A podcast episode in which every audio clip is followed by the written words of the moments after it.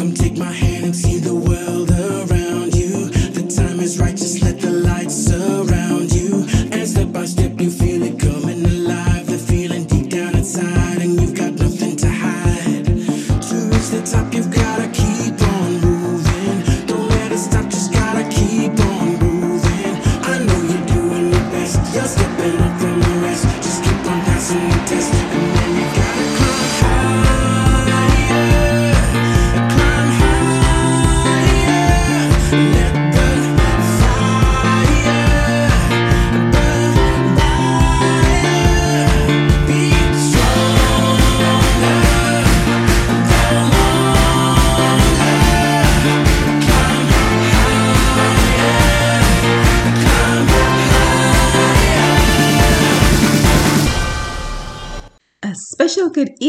to you, and welcome to another Power Up Tuesday right here on TDN Radio.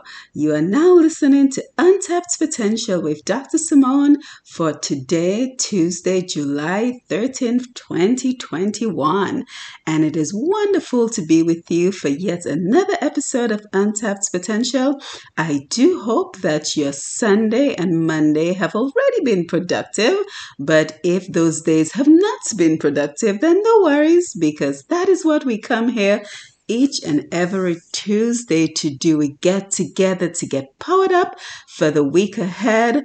If you've been listening to the program, you know that we have an, ins- an inspiring guest every week and we have great music. We have some tips for how to be consistent when working on your personal goals. So just all the things that we need to have a productive week to get energized for the week ahead. So again, welcome to the program. I hope that the weather is wonderful wherever you're joining us from. If you're listening from Dominica, the Caribbean region, or the rest of the world, I want to say good evening to you and thank you for being here uh, with me for Untapped Potential.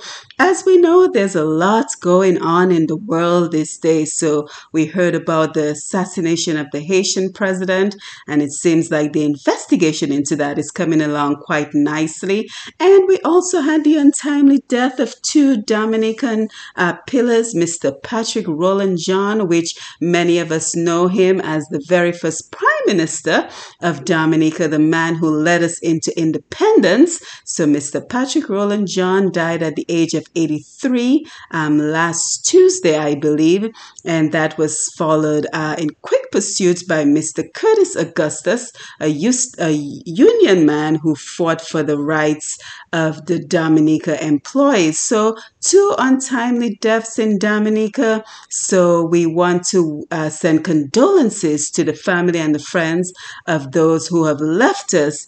And if you have experienced a personal loss recently, we our hearts also go out to you. So again, thank you for being here. We have a full program for you uh, this evening.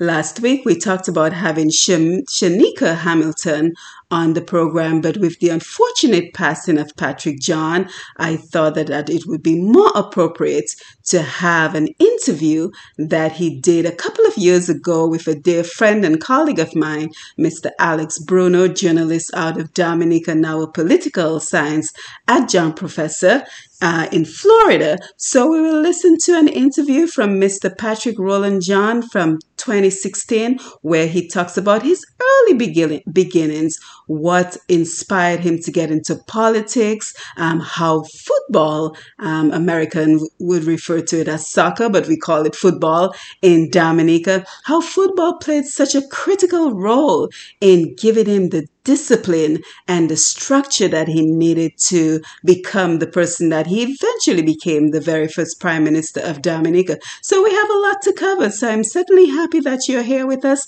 this evening as we get powered up for the week ahead. And don't forget to stay tuned until the end of the program because we have an important tip for you on how to stay consistent with your goals. I think we can all identify with those negative thoughts that always seem to creep into our minds in terms of, you know, what we cannot achieve. So I thought we would listen to a bit of information on how to get rid of those negative thoughts that might be holding us back. So stay tuned till after the interview with Mr. Patrick Roland John for some information on how to get rid of those negative thoughts once and for all. And we'll also talk about who's coming up next. Most likely it will be the interview with Shanika that we should have been doing today, but we have put it off until next week. So again, thank you for being here. Don't forget to let everyone know that we are here. It's 5:30 on Tuesday afternoon, and as always, we are here to get powered up for the week. So don't forget to invite everyone to join us right here on TDN Radio for Untapped Potential. So let's begin with this number from Colton T, a song entitled Phase,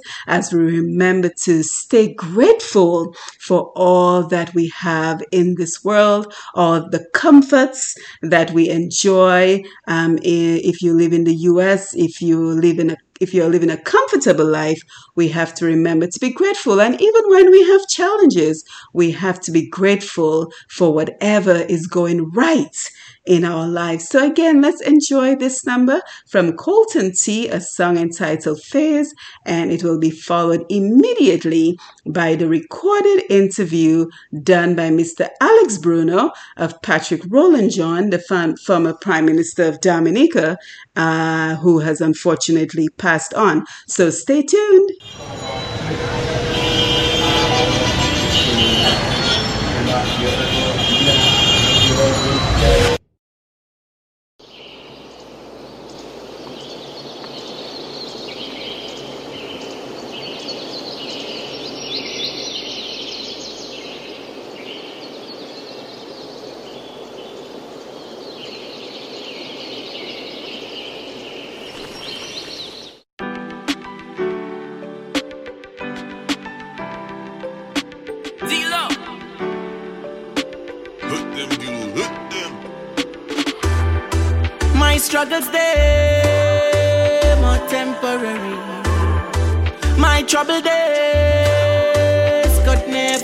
Face me.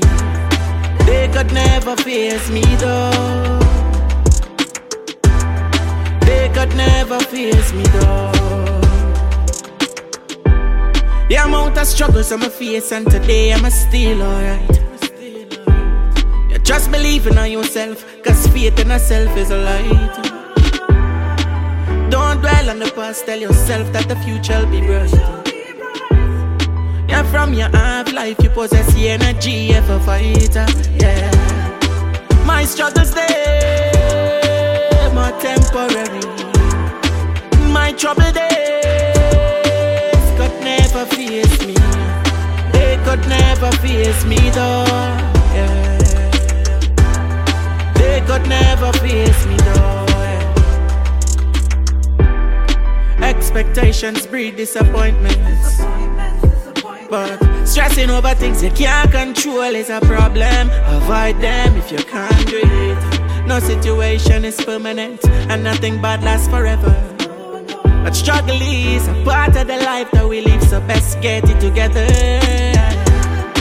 My struggles they are temporary, and my trouble they never face me.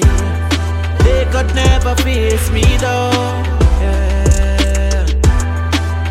Could never face me though.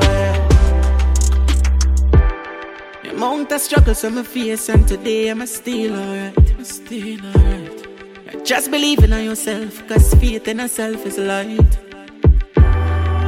Don't dwell on the past, tell yourself that the future will be bright. From your half life, you possess the energy a fighter. Yeah. My struggles, they more temporary. My trouble days could never face me. They could never face me, though. Yeah. What people remember you for, most of all, is that you have been the first Prime Minister of Dominica. Um, I will allow you to deal with that in a little while, but generally, is there any particular theme that your life has been governed by? Well, I think uh, my entire life has been governed by God. And um, I have learned to accept the things that go wrong with me and accept the things that went well with me. And I always say it is God's will whenever it happens. I think that was made me survive all the tribulations and the successes I've had in my life. You spoke of tribulations and successes, and I guess in everyone's life you find um, these. The, there has to be the balance. You decided to come here to the cross, at the cross, at the foot of the cross at Morne Bruce. Any particular connection? Well, I frankly I believe that an- anything that I have to do, I need God's grace before I, I do it, and that's why I chose the cross, which is a quiet place. We could have gone in a church, but I rather um, come by the cross and overlook the city that I once administered through God's grace. You did very well. Okay, PJ, your life. Let's tell me your life story, so I could tell the nation about the things that happened to you, even at the times when you were not even aware they were happening, from from scratch, from your birth. Well, my life story is an up and down life story, and um, let us see. I was born in 1937 on the 8th of January. As I recall, my mother told me that was a Thursday, and um, my mother had 13 children, and I am number 13. And some people say it's an unlucky number, but I don't believe in in in unluck, unlucky, unlucky. And born in Roseau, in uh, Kennedy Avenue, at the time was called New Street. The number of the house is 45. It is a building that was opposite to Jay's bookstore. And uh, from there, my mother was a huckster. My father was a boatman. He works on the port. And uh, they, since I was the last child, they attempted to give me everything better than the other children rose. So they, they used to call me the little prince of the Jones family. And for that reason, in my entire family, I was the only one who got a secondary education because of the economical problems at the time and the, the, the financial strain on my parents. In spite of all that, my parents were able to send me to preschool. I went to St. Um, High St. Edwin School. She was my first teacher. And then I went to St. David's School with Mary Davis Spear, the former Speaker and Clerk of the House Assembly, was my next teacher. From there, I went to St. Joseph School, um, the Foreigner of Joseph, and from there to the Roseau Boys School, and then to the St. Mary's Academy, where I graduated. So this was basically a boyhood time. It, um, you, of course, touched my nerves a little while when you said that you were the only one in your family to have gotten uh, a high school education. How did that make you feel, the little, the little John boy? Well, at the, at the, at the beginning, I felt embarrassed because um, my other brothers and sisters, they were not happy about it because they had to take care of me and, um, and they felt that they had the opportunity also to go to secondary school. But because of they had to stay home to take care of me, they, they were denied that opportunity. And I got that opportunity, and therefore I decided, well, once I was given that opportunity, I had to make it good for the members of my family to say that whatever sacrifices they made at the time, it was worthwhile. Did you make use of that opportunity, PJ? I think being here now as one of the 100 great Dominicans surely indicated that I made use of the opportunity. What would have been the significant highlight of that era, the time when you started school onto um, um, high school?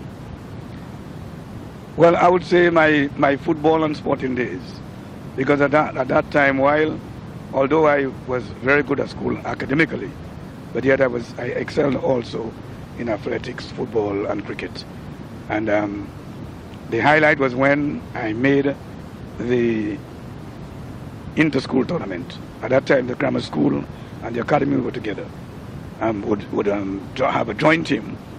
And I was selected to represent Dominica at inter-school level. And we went to St. Vincent. And in St. Vincent, I was a wicketkeeper at the time. And I was selected on the Windward Islands youth team as a youth wicketkeeper. And when I came back to Dominica, I was brought in on national trials with Alec Reed, who was one of the best wicketkeeper at the time, and uh, was selected as his deputy to go to Grenada to play football. But that year, I had to sit my exams, and the school prevented me from going. So my cricket career ended there abruptly. You said you were selected as a deputy keeper next to Mr. Reed. Al- um, Alec Reed. Alec Reed that yes. we know about. Yes. But you couldn't make the tour. No, because we had exams coming up, and I was told to either choose cricket or the exams. I chose the exams, and Carlton Peters went up as the next wicketkeeper without even playing a trial match. So that's a chance that um, I had as a youth. You know, I, I, I, I, every time I see Wayne Phillip behind the wicket, I, I always think about the time I had that kind of opportunity. But um, I was among the best. And if there were only two people on trial, I'll agree to myself, then it means I was up way there, top class. I didn't quite um, learn so much about your cricketing prowess. I, I more know you in terms of your, your football fame. And that, of course, we have to touch a, touch a little on because you played football in high school and you would have been a very young represent um, player on the on the national team. Tell us a little about the football, and then we'll get back into the second aspect of your your, your high school and pre Well, school time. that came in while I was still playing at school. As a matter of fact, Montserrat came in to play Dominica. And um, they were missing, two players got sick, and they wanted one player. And they chose me from the academy to play for Montserrat.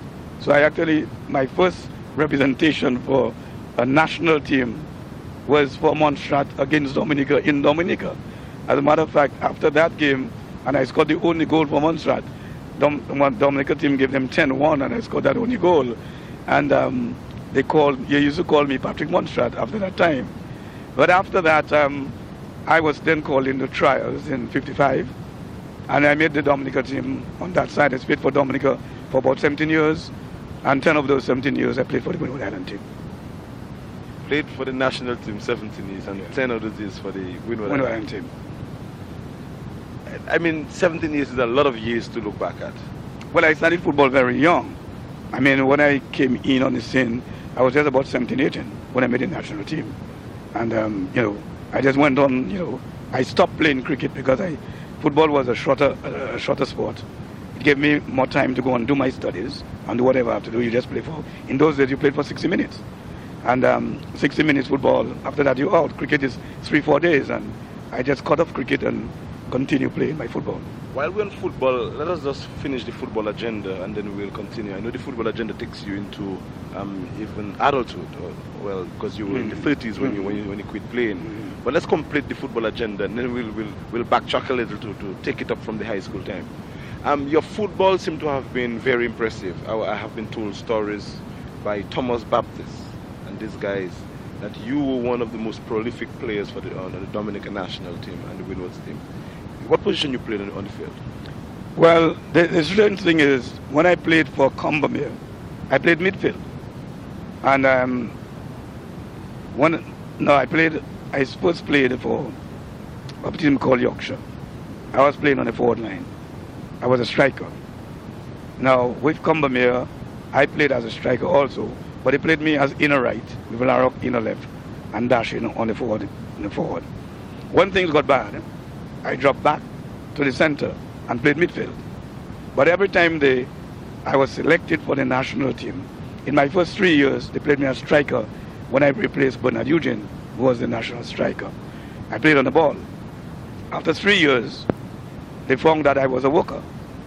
And I used to move back, helping, and then they played me as inner left for the national team. And for all the years I played, I played as inner left. And even when Clem John came in, who used his left foot more, they played him in a right. And they played me in a left. And um, sometimes we interchange, it doesn't matter where we play. You know, we, we had a, a sort of system with Dashin Clem and myself and Cecil Larrock. That it doesn't matter one time when I'm center forward, one time in a left, in a right. And, you know, but uh, I, I think um, that the position I, I cherished most was when I was playing on the ball as center forward. And you played that position for the Windwards team? No, for the Windward team, I played inner left. Yes, inner left on Windward team. Your captains, can you recall a few of the captains you might have served with? On the national team, And Winwoods? um, the national team, I had Thomas Baptist, I had um, Leroy Shillingford, um, I played on the Alan Guy. These are the captains I, I can recall. And uh, the, the, the Windward Islands, most of the time, Grenadian was always captain. So I played on the Grenadian for most of the time until one year they selected uh, Vincent Chan as the captain. Any particular reason why the Grenadians would always be captain? Well, Grenada at the time was dominating Windward Island football, and they usually um, selected the captain from the not the champion, the Windward Island champion. So we- found that mostly Grenadians and Vincent dominated. Often on Dominica would get the second slot, often on the first slot. But um, the dominance was Grenada at the time. Which game would have been the biggest game that you played in, in football, in your football career? Well, we hadn't got many big games at the time. And what happened in Dominica, we played the Windward Island tournament regularly. But besides that, battleships would come in, and then we'd play battleships. Then we would play Matnik and Guadeloupe.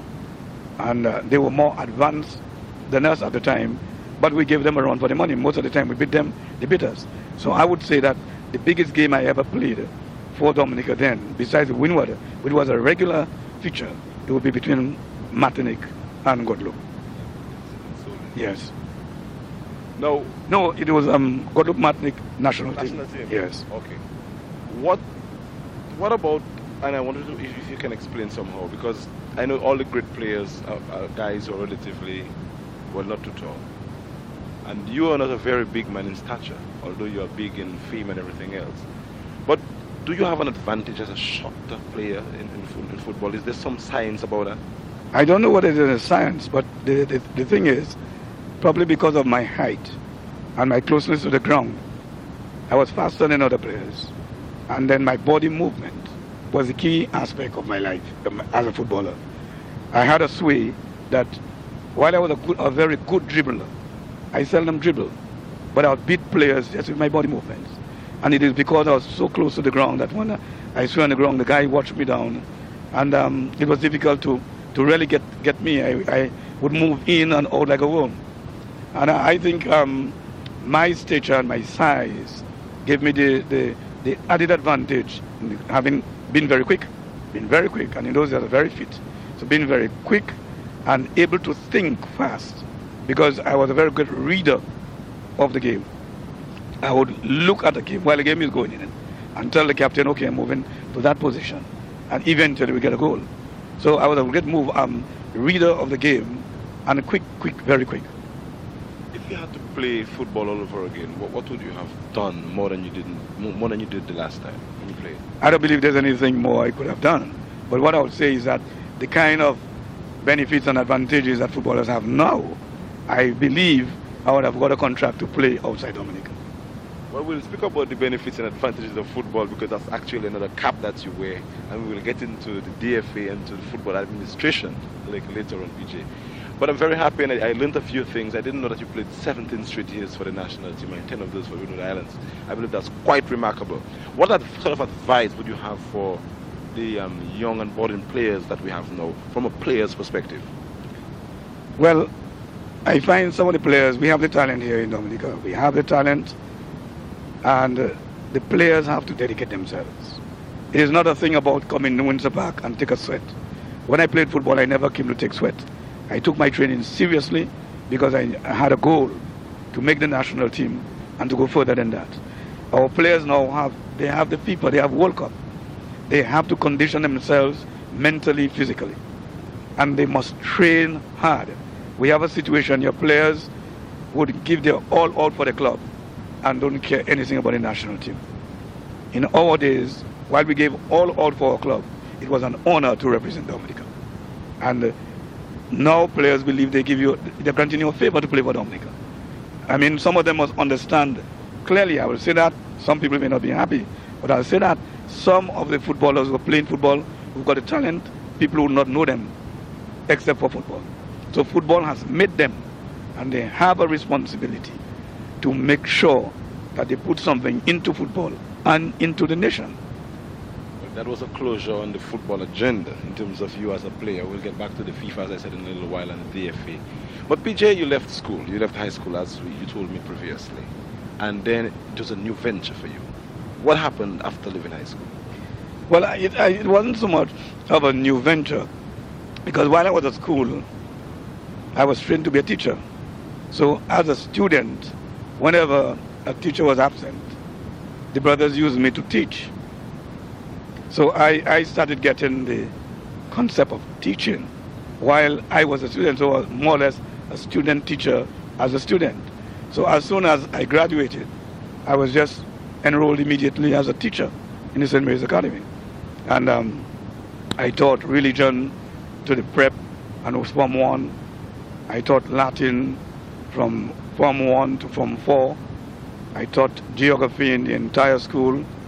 I taught maths in Form 1 to Form 2.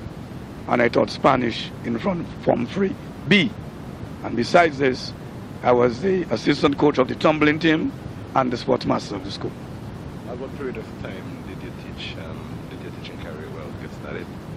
Immediately after the results of our um, exams in 56. For how long? I, I taught for three years. Following that, what happened? I moved to Whitchurch, Whitchurches. There was a big job there going in the shipping department. And I moved into Whitchurches um, with um, Mr. Coulthard and Bernice Ed, Mrs. Ed. And um, I worked with Deloney there in the shipping department. And while I was there, the plight hit me of the workers on the waterfront. And I decided, well, I have to champion the cause. Bearing in mind, I know what my father went through when he was a worker. How old were you then, PJ? Um, 50, 61. Probably I was about 28 or something like that. You decided to take on your shoulder the, the, the mantle of championing the cause of the workers. Yes. Now, did you find that very accommodating when you when you decided to do it? That was very difficult. But as I said, my father was one of the port workers and they were working under adverse conditions and no proper representation at the time. And therefore, I decided, well, looking at a lot of the workers there, I felt I could have made a difference in improving their conditions and their, their lives. And I became a member of the union. At that time it was the Dominica Trade Union, and they had a, what they call a port section, a port branch of the union. And eventually I became a lecturer for CCL, and I lectured during that period. I lectured in Dominica, Antigua, Montserrat, Grenada, and um, St. Lucia. I went on a lot, and then I was sent to University of McGill, then University of Montreal, uh, where I did some courses in, in um, economics, in trade union history, the question of collective bargaining, uh, the question of public, um, um, public relations, and negotiating techniques. And when I returned, um, I then decided to, there are some monies of the union was used to service the, the, um, the general section. And it was wrong because all workers had to put 25 cents out of their funds every boat. And that went into a special fund to take care of them when they were sick, in particular for medicine and their sickness. And um, I asked to see the books, and I was refused. Then I called the general meeting at the port section, indicated to them the situation. And then again we applied to, to see the books, and then we were refused. And the next thing I knew, I was charged for conspiring to overthrow the, the union.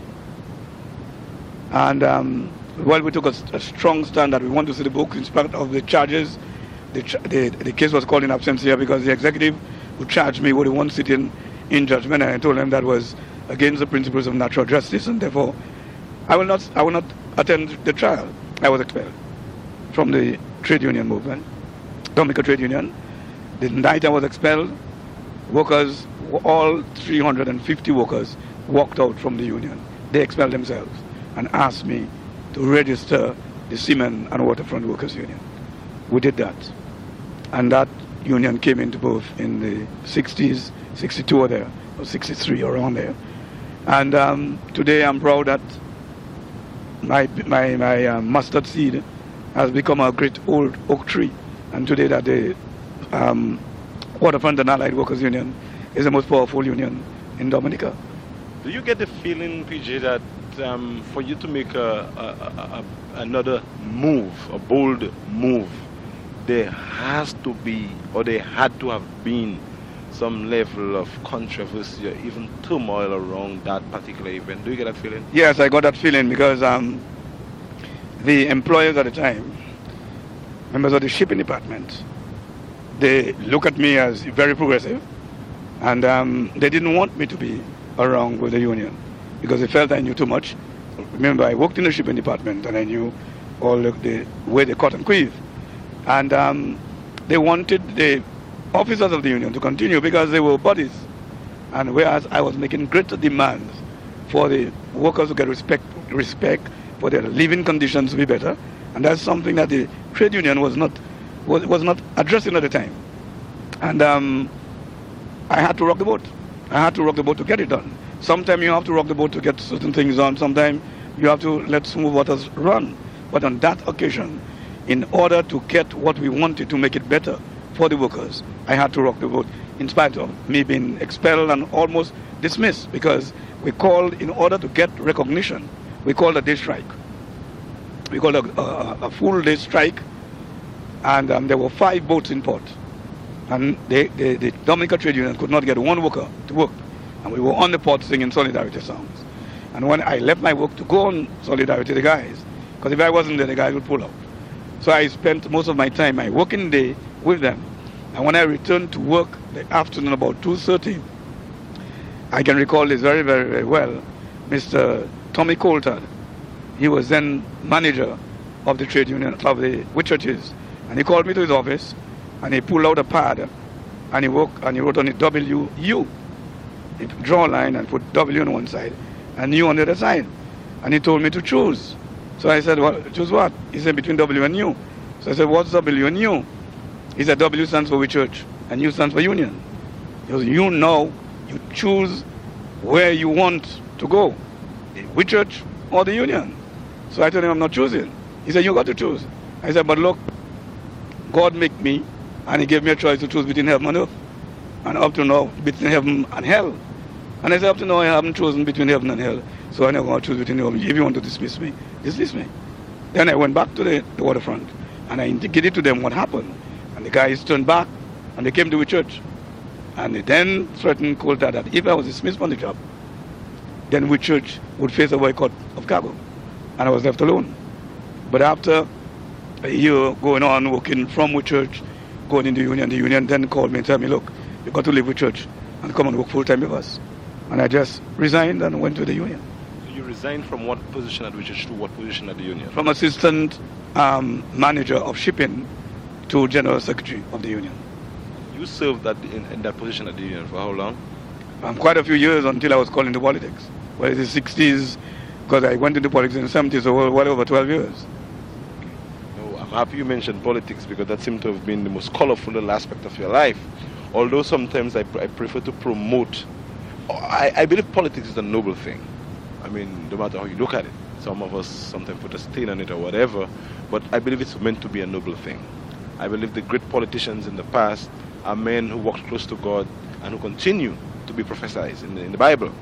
However, PJ, before we get into that little aspect that I know a lot of people will want to hear about, I want to ask you again because talking to you, I seem to get the feeling that there always is a little fracas that follows you, and whenever the fracas came, you got to be elevated. Right now, I believe that we'll be, we have been hearing a few things in the Dominican press about PJ and bringing back 79 to an extent.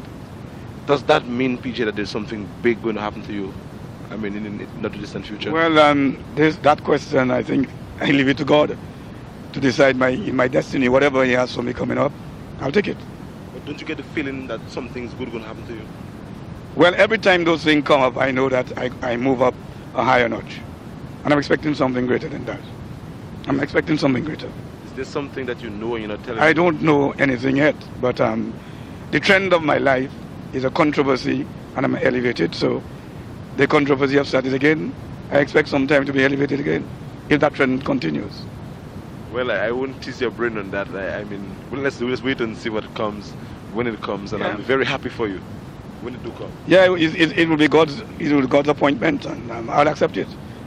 Whatever comes, I will accept it. But you would like something, you wouldn't mind something where you can be allowed to serve the people. Well, let us put it that way. At the moment, I'm serving the people again in football, probably in a different capacity, not in politics. And anyhow you can serve your country, it may be in government, it may be in, in sports, it may be in culture, anyhow you can serve your country. I believe that you have to give it the best shot. And I think that any any time they call me to serve the country in any capacity, I will accept it. That's where my, my kind of thinking is headed. Service in terms of country on a, on a higher level.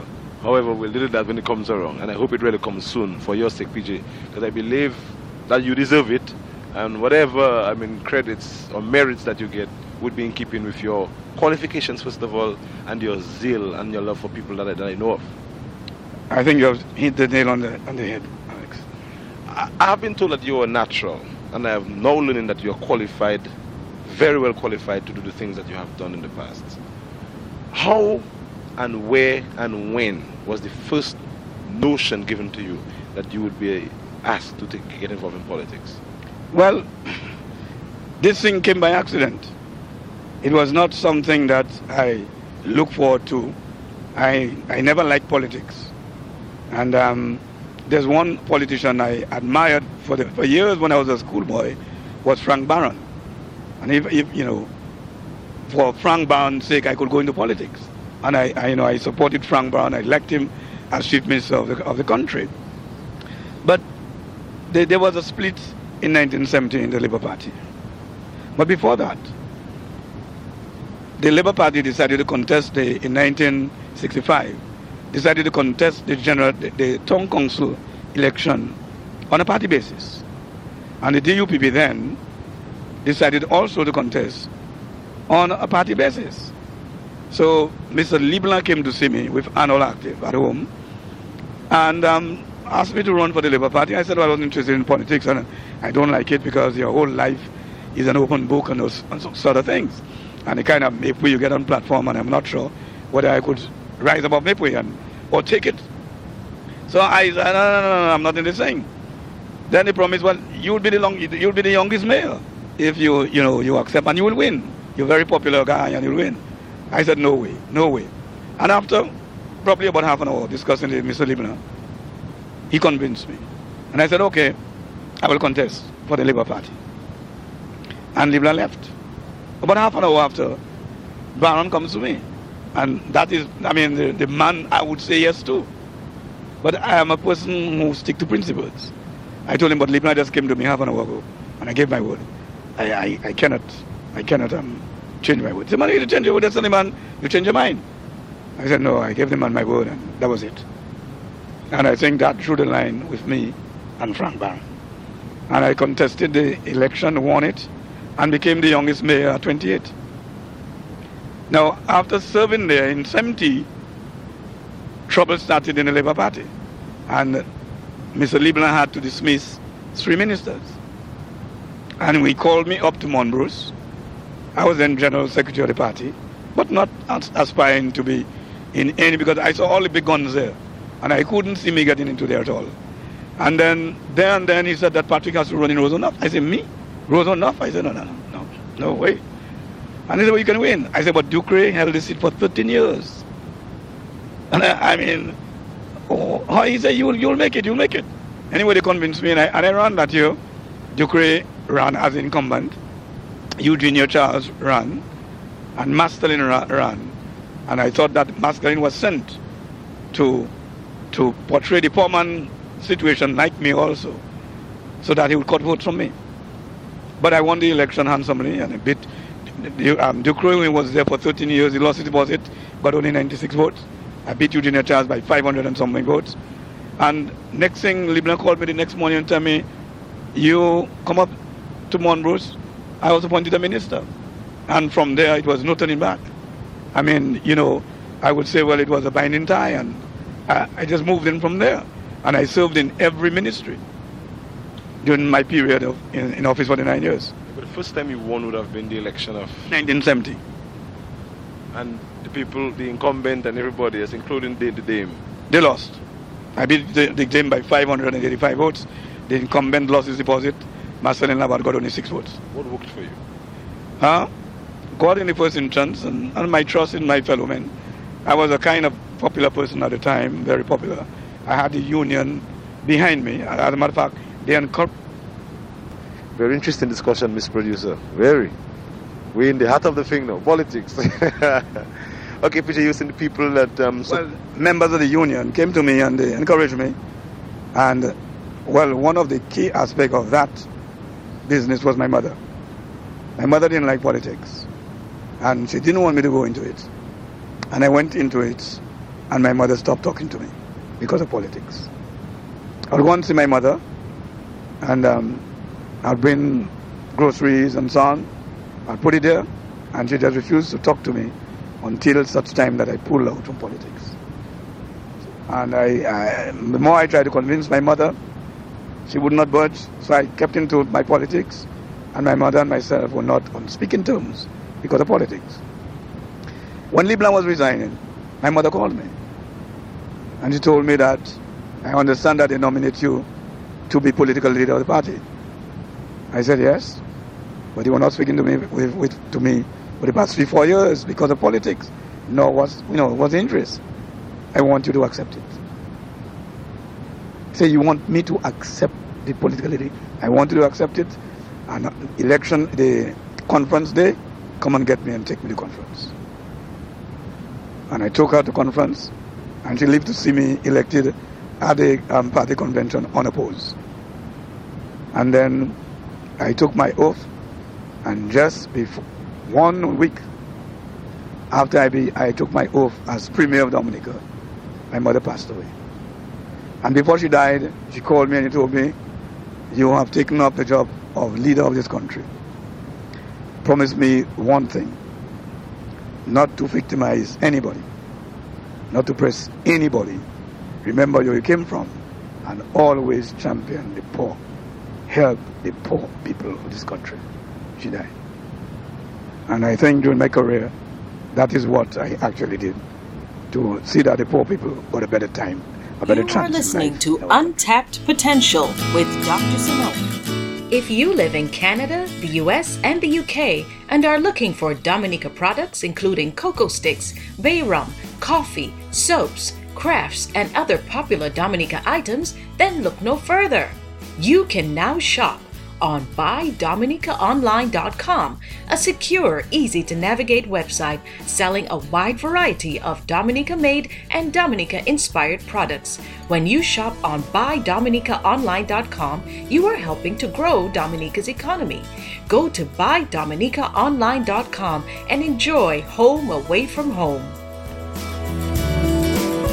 Again, if you're just joining us, we were just listening to an interview done by Mr. Alex Bruno of the former Prime Minister, the first Prime Minister of Dominica, Mr. Patrick Roland John, who unfortunately passed on last week. So, so many lessons that we can learn from Patrick's life, Mr. John's life, with regards to discipline, with regards to following a path that almost seemed preordained for him uh, in terms of going from a school teacher to working at Whitchurch to eventually finding his way into politics and some important decisions that he had to make along the way as well. So I hope you found his interview to be quite inspirational. And this is the first part of a two part interview that Alex did with him. And in fact, I believe that in total, Alex did about maybe about six or seven interviews with him. But this is the first part to a two part series that he originally did with him. So, what I will do in the interest of time, I will go ahead and post the second part of this interview to my website, pushpast10.com, so you can enjoy the second half of this interview. So, again, I will post it on pushpast, the number 10.com, as part of the featured videos for the week, so you can enjoy the second part of this video. And if you're interested in doing so, you can also follow Alex's work on YouTube. He is on YouTube the Alex Bruno, A L E X, last name B R U N O, Alex Bruno, if you're interested in following the work of Mr. Alex Bruno. So, again, thank you for staying with us for this uh, portion of the program. And we remember to thank our sponsor for this episode of the program, Miss Angela Charles, who is an author and she has written two very important uh, bodies of work recently. Her first is Sissy's Journey, which was just published in June of 2021, as well as When God is Silent. So, an inspirational author in her own right. And for more information, you can check out her website at angelacharlesauthor.com. So, her name, Angela Charles Author, A U T H or.com for all the her inspirational material, her poetry that she does. So we thank her for her sponsorship of this episode of Untapped Potential as we work to continue to promote and support each other. So Angela, if you're listening, we want to thank you for coming on board to be a sponsor for this program. So now let's enjoy this one from Exile One, Reflechi, which in English means uh, reflect as we remind ourselves to always reflect on what we say to people, on the thoughts that run through our minds about each other, because again, we are celebrating Kadas month this month, and Wadix and the rest of the Kadas influencers in Dominica and Paris and around the world are doing a tremendous job this month, the month of July 2021, to continue to promote our Kadas music. And I want to be a part of that. I want to be a part of the celebration of who we are and a celebration of our music. So enjoy this number from Exile One, Reflechi, and then we will have our uh, goal setting tip for today, which is how to stop negative thinking. And then stay tuned as we wind down the program. Il y a un petit boucan qui blague, blague, blague, on pas comprendre.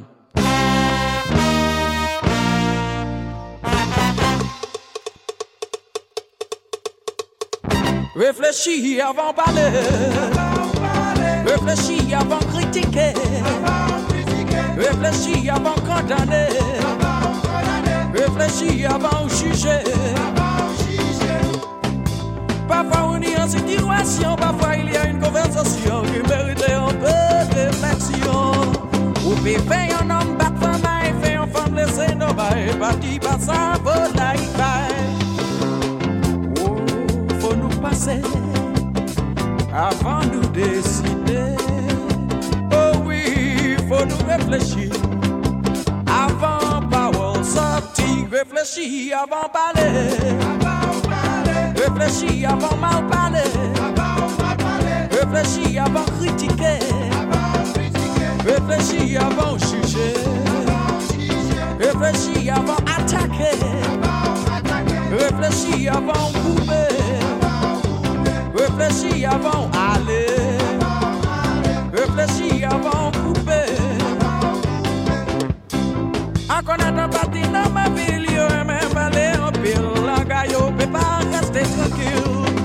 Au courant, ça qui a passé, toujours prêt à raconter. On peut pas tant, ça y'a répété. Oh, faut nous passer avant nous acquitter. Oh oui, faut nous réfléchir avant d'avoir sorti. Réfléchir avant parler. Réfléchir avant répéter. Réfléchir avant couper. Réfléchis avant critiquer. Réfléchis avant attaquer. Réfléchis avant acheter. Réfléchis avant marchander.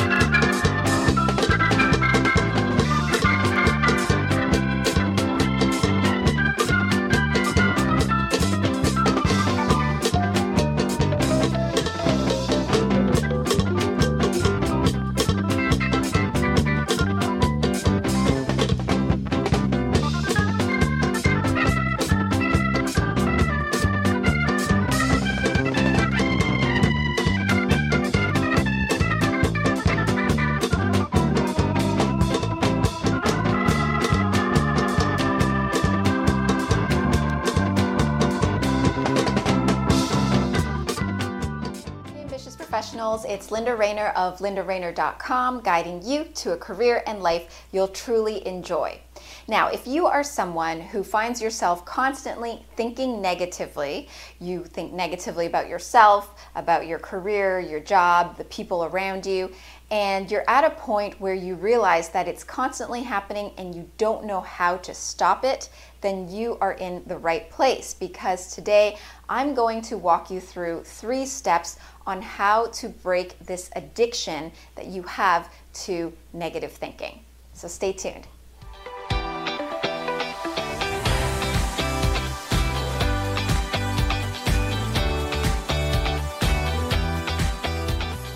Now, as a career strategist, I have had the honor of being able to help numerous corporate ambitious professionals just like you to land their dream job offers. And if this is something that you're interested in, working with me one on one or learning more about my free resources, I can give you all those details at the end of the video. So, the reason why I've decided to address this topic of how to break the addiction to negative thinking is because you asked me to. I've been getting so many questions from ambitious professionals asking me things like I can't seem to throw away self destructive thoughts. Everything is overwhelming.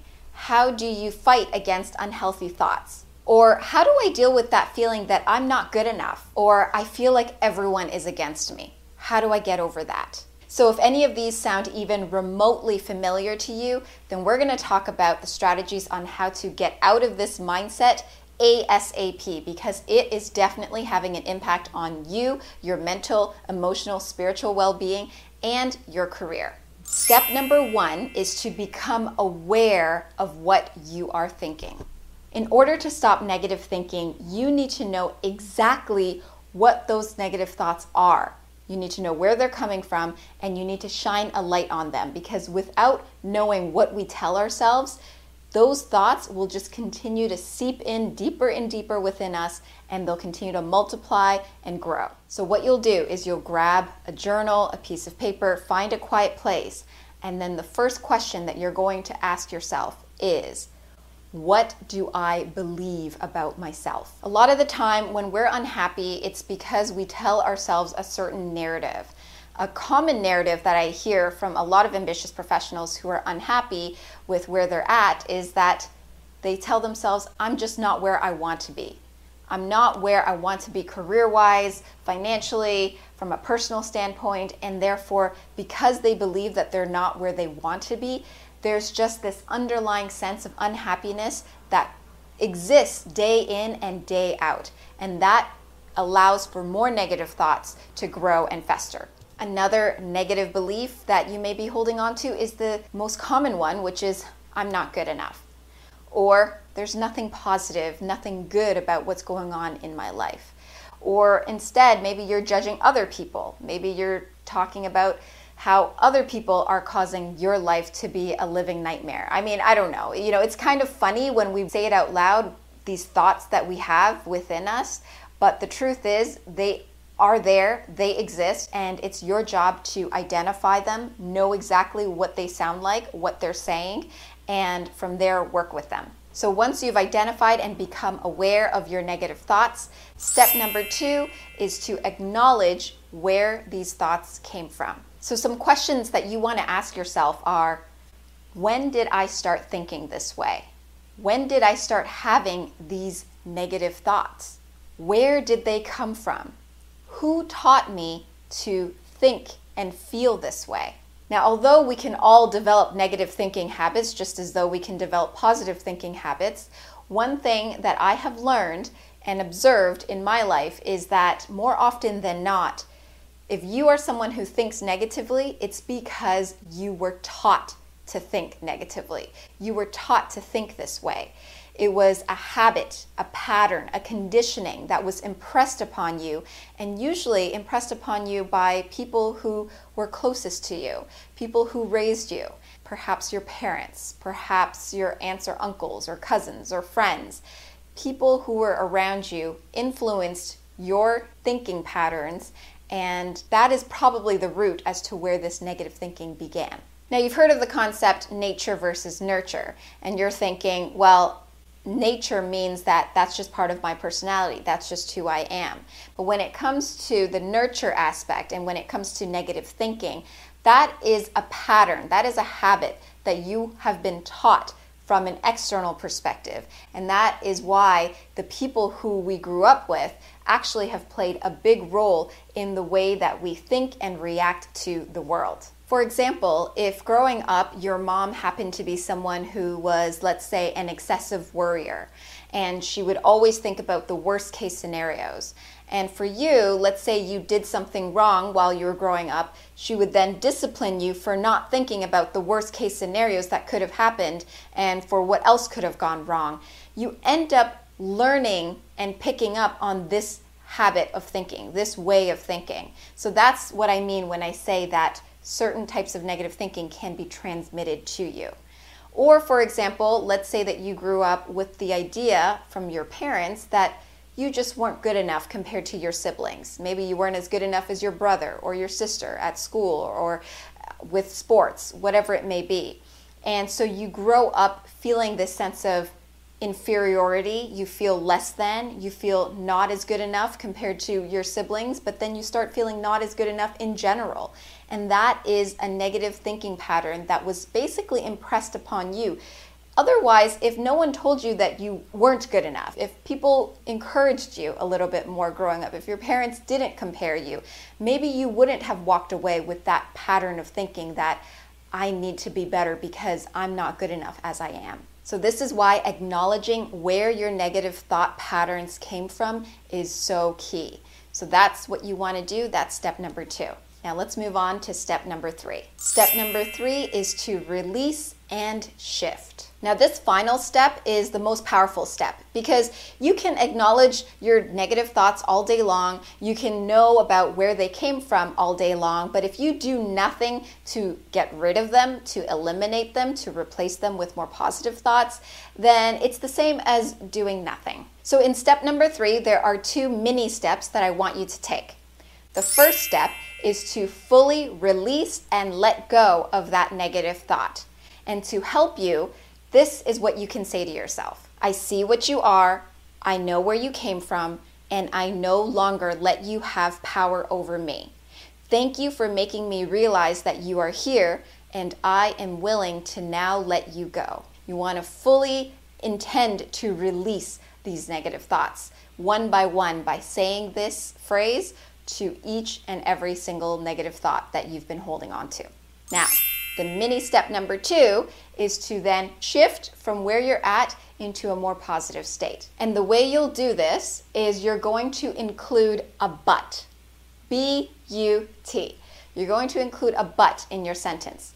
So, what you're going to say is something along the lines of I know at times I feel worthless and not good enough, but I know deep down that it's not actually true, and I'm open to getting to know my positive traits every day. So that's just an example right then and there that you can say if you're someone who struggles with that feeling of not feeling good enough. You're going to say, I acknowledge that there are days that I feel not good enough and I feel worthless. However, or but, I'm willing to look at myself in a different light. I'm willing to learn about my positive traits. So it's not like you're shifting from one extreme to the other. I'm super negative. I don't think I'm worth anything. And then all of a sudden, I'm going to change it to I'm amazing. It's just not possible. Our brains don't work like that. We need to include the but in between and be able to transition from negative to positive. So, those are my three steps on how to break the addiction to negative thinking as long as you are willing to put in the effort to make these shifts these and release these thoughts every single day, you are going to be on a brighter, better path.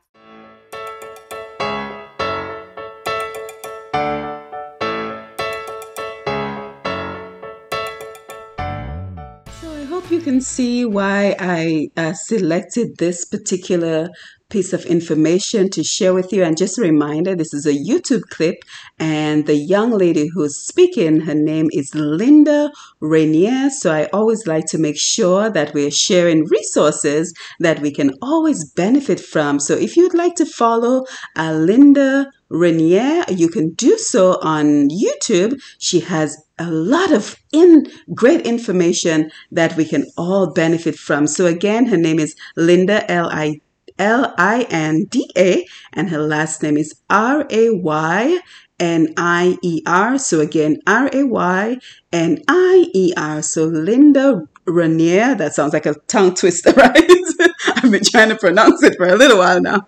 So if you'd like to follow her, please do so on her YouTube channel for a lot more inspiration. So thank you for being here. Thank you for staying with us till the end of the program. Again, we will have uh, Shanika Hamilton join us next week as we continue our uh, inspirational guests. Don't forget to check out the featured video of the second part of Alex's interview with Mr. Patrick Roland John, former Prime Minister of Dominica on pushpast10.com, P-U-S-H-P-A-S-T, the number 10.com uh, for more information. And while you're there, also remember to check out the past podcast of any of the episodes of the program you may have missed along the way. So again, thank you for being here. It was truly a pleasure spending this time with you. I look forward to spending uh, the 5.30 to 6.30 hour every Tuesday with you for another episode of Untapped Potential with Dr. Simone. And I look forward to being in your company next week at the same time. So until then, remember your life story is your strength. Remember to tap into your potential each and every day. Remember to stay strong, stay positive, and stay engaged with the goals that we're trying to, to work on. And you know, I'm thinking at the end of the year, maybe we can have a couple of people share some of the goals that they were able to accomplish um, this year. As for me, 2020 was a difficult year for many of us, but I was fortunate to be able to work on several projects, including landing this radio show, as well as recently landing the Q95 Roots Connections on Q program. So if you're looking for a great program to enjoy uh, tomorrow, Wednesday, as a matter of fact, from 8 p.m. to 10 p.m. Eastern Standard Time, you can check me out on uh, WiseQ95 FM in Dominica for Roots Connections on Q as we tap into the potential of our Dominican brothers and sisters here and in Dominica and abroad as they share their expertise on various topics. So again, thank you for being here and I look forward to being in your company next week 5:30 Eastern Time right here on TDN Radio. So until then, you take care.